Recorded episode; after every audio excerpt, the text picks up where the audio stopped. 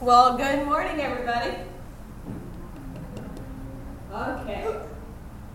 This is the fourth Sunday of Advent.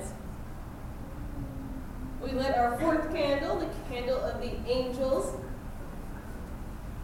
We listened to our scripture, Luke chapter 2, 1 through 20.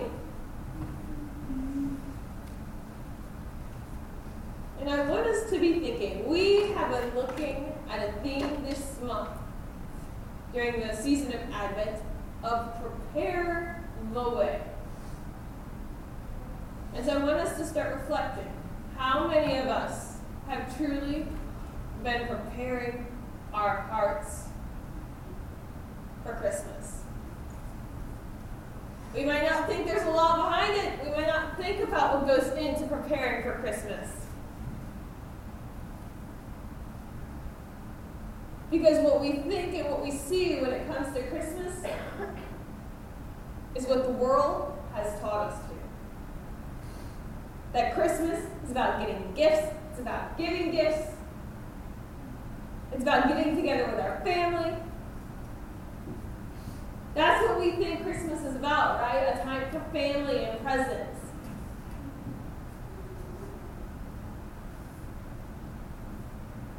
And every now and then, on, you're on social media, you'll see those people who will share those things. Jesus is the reason for the season. Keep Christ in Christmas. And those all sound nice and catchy, don't they? But it kind of reminds me of that slogan I had back a couple of years ago. You don't even hear it that much anymore. The WWJD. What would Jesus do? For a while, what would Jesus do was everywhere, right? It was on bracelets, earrings, jewelry, t shirts, bumper stickers. It was everywhere. The market was flooded with WWJD. The problem was nobody thought about what it actually meant. Nobody actually stopped and asked themselves if Jesus was here today. If I and to act like Jesus, what would Jesus be doing right now in my place? We never stopped and think about thought it like that, did we though? Maybe occasionally, maybe when we were passing people in need, we stopped to think. But we didn't go about living our daily lives thinking about what Jesus would do in our place. And the same thing goes for those little sayings we have during Christmas time. Keep Christ in Christmas. Remember the reason for the season. If you really wanted to keep Christ in Christmas, you know what you would do? You wouldn't give any presents and you wouldn't take any presents and you would just be praying and thanking God for the fact that He's already given you the only gift you really need. Now, there's nothing wrong with presents, don't get me wrong. I've been enjoying getting presents. I've been having fun with my mama doing the 12 days of Christmas. We've been giving presents to each other each day. I am not saying that you don't need to give presents. I am not saying that you don't need to receive presents. What I'm saying is make sure where your heart is when all that is going on. Because it is more about what you are giving or getting then who it is about, that's where there's that disconnect. We've been looking at preparing the way, preparing our hearts, preparing our lives, being moved to worship Him and singing His praises. Because there is nothing left but for us to praise everything He has done. Everywhere we turn, we've probably heard Christmas songs of one way or another. I was in the store the other day, and I heard some Christmas songs I did not even know existed. I heard some Christmas songs I wondered why they even existed. And I go, just because you say the word Christmas in it does not necessarily make it a Christmas song, people.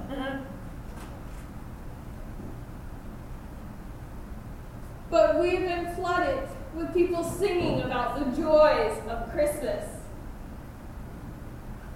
The question is, is are we really experiencing that joy? Are we really reversing, rejoicing in the birth of Jesus? Like we see in the passage at the very beginning. Now, our first scripture was about how Joseph and Mary ended up in that little town called Bethlehem, right? The first part. but I I want us to stay, pay special attention to that second part of the scripture we watched.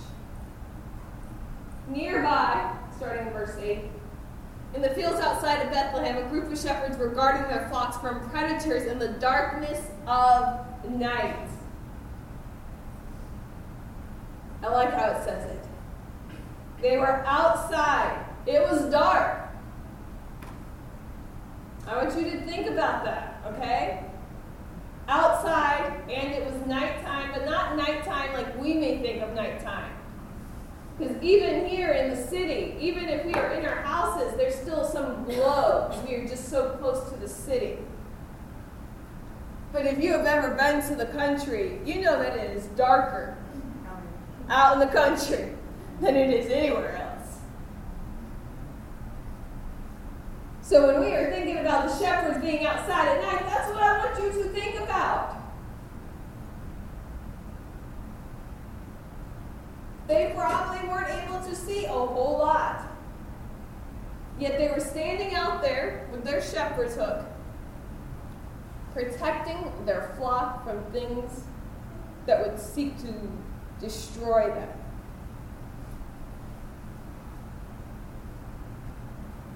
And here suddenly a messenger of the Lord stood in front of them, and the darkness was replaced by a glorious light. I want you to think about it. You ever been asleep? And the lights are out, and someone turns the lights on? And you know how that moment is that one moment where you're just sitting here going, oh my gosh, I think my eyes are on fire.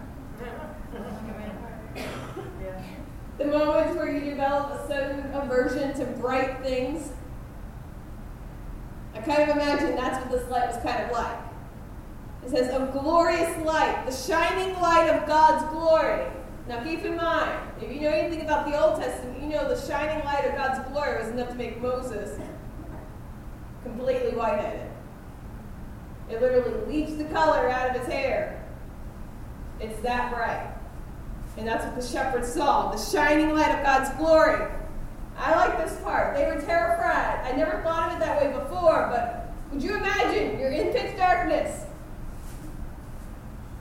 I want you to close your eyes and scrunch them as tight as you can so that you almost see no darkness. Even if, go ahead, you see how you still see some light? Put your hands over your eyes. That way it is dark. I'm going to count to three. When I get to three, I want you to fling open your eyes. Ready? Give you a couple moments to get used to it being completely dark. The whole sense deprivation thing. That way you can truly experience the darkness. One, two, three. Ah. We were just sitting in this room with the lights on, and it doesn't seem that bright, but that little exercise, the, the room was a little brighter than it was 10 minutes ago, wasn't it? Imagine that. They were terrified. They were terrified because there's this crazy bright light that came out of nowhere. They'd probably be terrified. We'd be terrified too. And then the angel, the messenger says, Don't be afraid. Listen, I bring good news. News of great joy. News that will affect all people everywhere. Today, in the city of David, a liberator has been born for you. He is the promised anointed one, the supreme authority. You will know you have found him when you see a baby wrapped in a blanket, laying in a feeding trough. At that moment, the first heavenly messenger was joined by thousands of other messengers, a vast heavenly choir, and they praised God, singing to the highest heights of the universe, glory to God. And honor peace among all people who bring pleasure to God. I want us to stop and pause right there. We're going to talk about that. glory to the highest heights of the universe. We may be used to thinking it of glory in the highest. At the announcement of Jesus' birth, angels appeared in the sky and filled the night with songs of worship. They sang, Glory to God in the highest.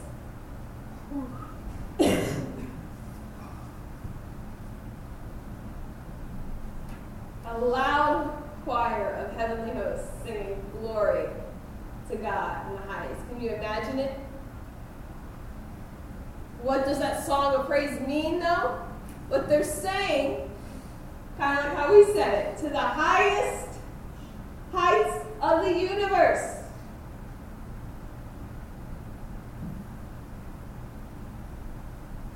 All glory of heaven is wrapped now in this little baby laying in a manger.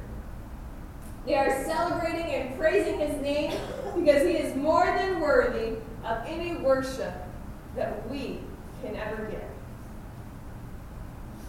Glory in the highest. So the angels, they're worshiping Jesus in the highest, his glory filling all of heaven. And we've mentioned this before. I want us to take special note. Who did the angel appear to? Kids, come on, you should know the answers. Who did the angels appear to? Who's the people that heard this message first? Shepherds! Good job. Someone was paying attention. Miguel. Miguel's paying attention. He's always paying attention. The proclamation comes to the crew of shepherds working the night shift in the fields. Now, I don't know much about night or shift work, but I know people who apparently are on shift work, and it is not recommended. These people are working the night shift, which means they got out there when it was dark, and they'll be out there until it ain't dark no more.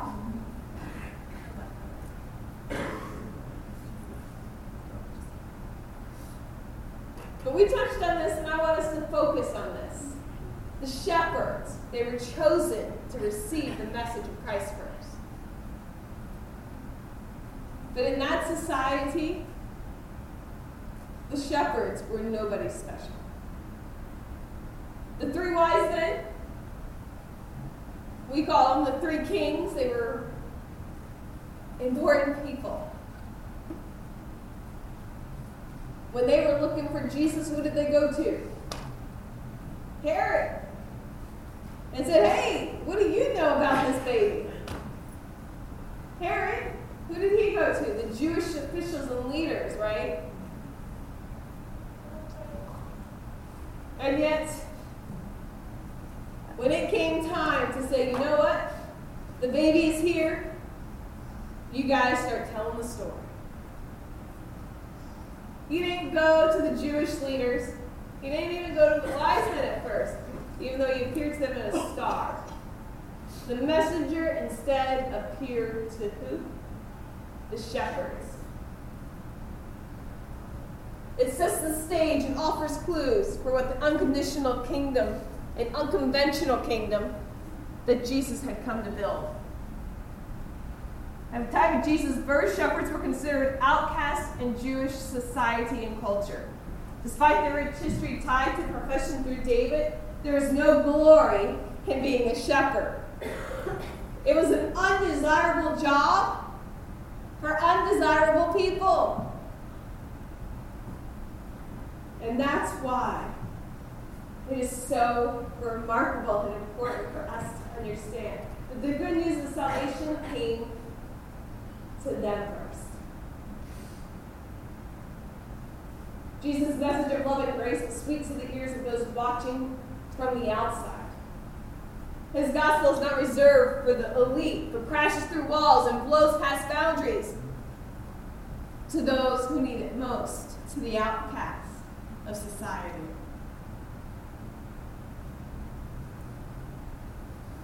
As we would study the doll ministry, we constantly see the fact that he is more likely to go to those that no one else wants. He constantly goes to the least likely, drawing lines, rewriting guest lists, and redeeming lost sheep and shepherds in this case. They were among the lowest, yet God chose them to receive the news of glory on the highest first. He reveals his glory to them in a miraculous way. The question why? Because the glory of Jesus isn't just reaching to the highest places of the universe, it's about reaching to the lowest as well. We talked about the fact the shepherds were out in the dark. And we even said, imagine the darkness. Not the darkness we're used to in the city, but if you've ever been out in the country, you know when there ain't no street lights and you're driving, driving on those dark country roads, you don't see anything. Now imagine being out there. The only reason the shepherds could probably see anything to start with is because they'd been out there so long their eyes had adjusted to it. Which means when that bright light popped up, it was probably even more startling. It was like all of a sudden, they're minding their own business. And someone comes up and says, Pay attention. Watch this. See what the Lord has done. We bring you good tidings of great joy.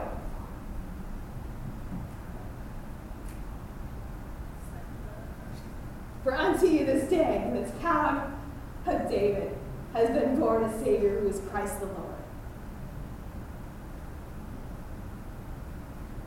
What he's saying to these shepherds is, is even though nobody may want you, you know what?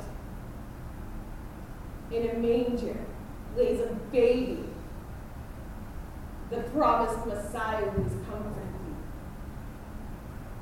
for you. If nobody else wants you, he does.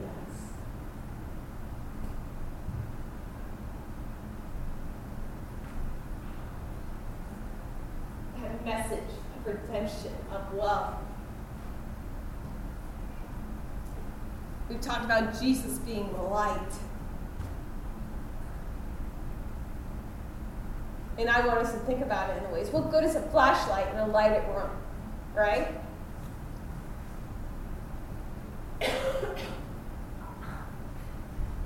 you light flashlights, you burn candles to light up the darkness. The Bible tells us that the people walking in darkness have seen a great light, right? Which is Jesus. He has come for those who need him most. He has come for the people living in the darkness. Just as well as those walking in the light. And in fact, his message of salvation and redemption is more powerful to the people in the dark because they're without it. They are without the light. When the shepherds seen that light, they were terrified because they were not used to something that marvelous. They're used to sitting out there in the fields at night with nothing. And the angel appears, the messenger appears, and the light is so bright, it's the glory of God shining through.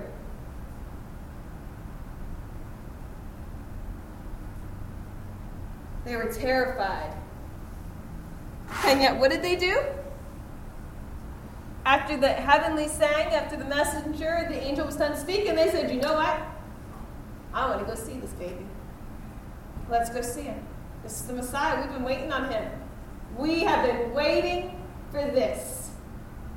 And we didn't even think that he would ever come, let alone come to us. And he has. So they went, they found the baby, and then what did they do after that? They went and told everyone else. We've talked about how important it is that the shepherds were the ones chosen to spread that first message of the gospel that Christ has come.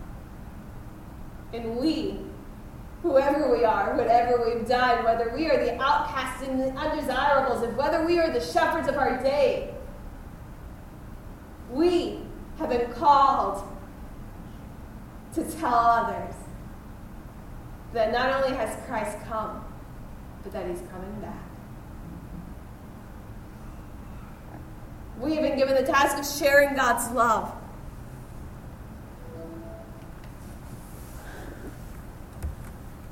Of sharing the gospel story. And so, what I want us to do right now is we're going to take some time in prayer. We have a song.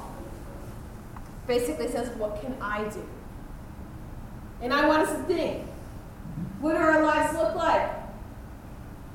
I told somebody the other day, I go, Well, this Thursday is Christmas. And they said, What? This Thursday? That's right, people. The question is, is have you been preparing the way in your lives to celebrate Christ? And the thing is, is sometimes we sit here, we lead up to Christmas, but we don't think about the fact that it should be Christmas in our hearts because Christ lives in it every day, 365 days out of a year. We shouldn't celebrate Christ one day. But when Christ is in our hearts, every day that we are alive should be Christmas in our hearts. Every day that we are walking with Christ is Christ coming to us. Every day is Christmas. It's about preparing our lives, preparing the way for us to understand. What have our lives looked like? Have we been preparing our lives for the Lord?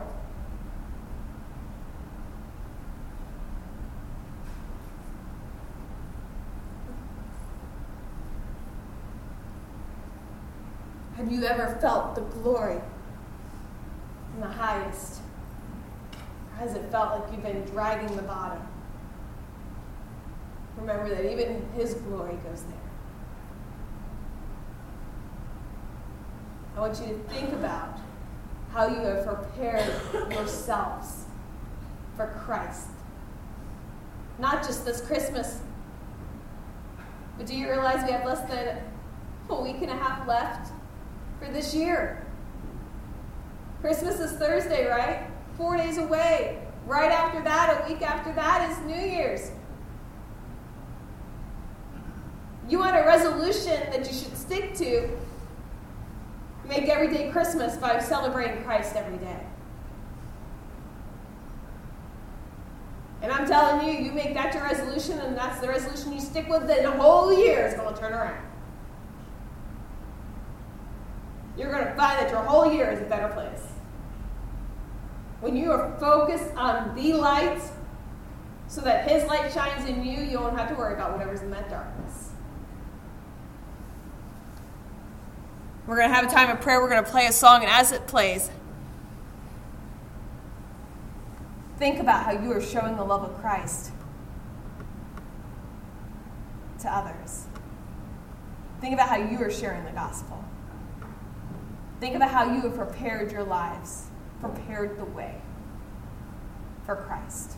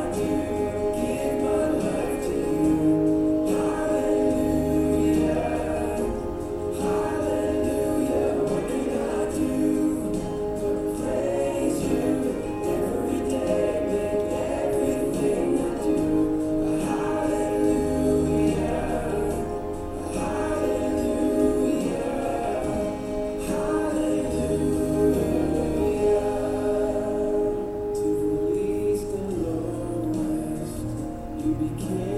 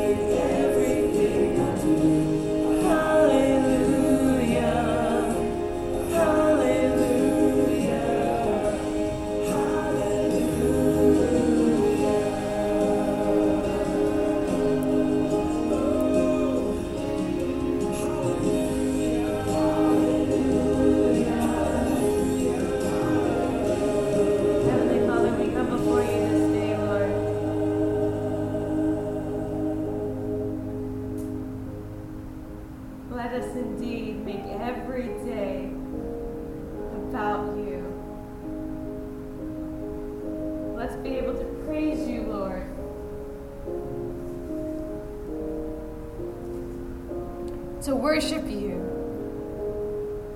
to give you glory and honor, and to sing your praises.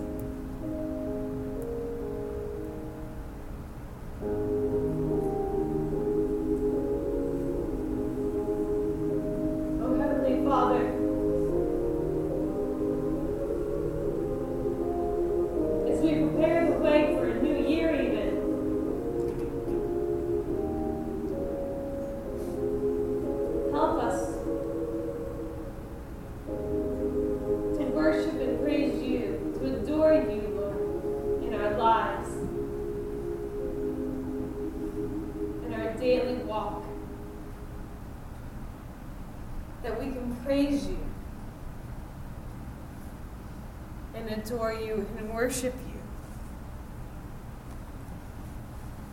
in all of our ways throughout our life. And Heavenly Father, we ask that you help us to be your witnesses, be your tools and instruments in a world that is shrouded in darkness. Lord, may you give us your light so that we can shine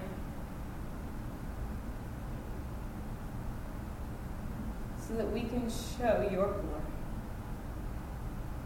Be with us this day, Lord. We ask.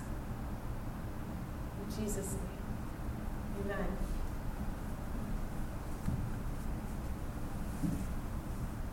All right.